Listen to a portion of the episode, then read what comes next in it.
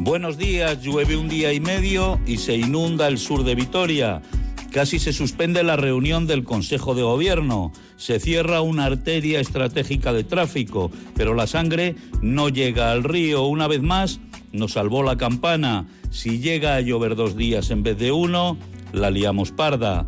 Si seguimos sin hacer los deberes, todavía no entiendo cómo a nadie se le ha ocurrido ahorrarse el dinero en inversiones en el sur y apostar por alguna idea extravagante. Si se hace un laberinto en Olarizu, si se hacen gradas teatrales que nadie usa y ocurrencias por el estilo, podíamos apostar por un nuevo nicho turístico, convertir a Vitoria en la Venecia del Norte.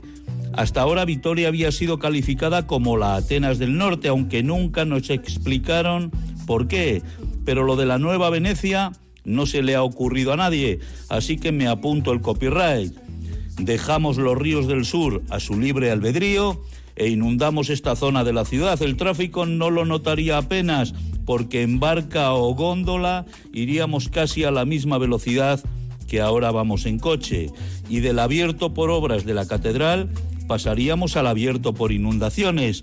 En vez del trenecillo turístico, ofreceríamos un batomús como los del Sena para pasearnos por el gran canal de Salvatierra Vide y seríamos la envidia de las otras capitales vascas, Bilbao con su ría, Donosti con su concha y nosotros con el gran charco.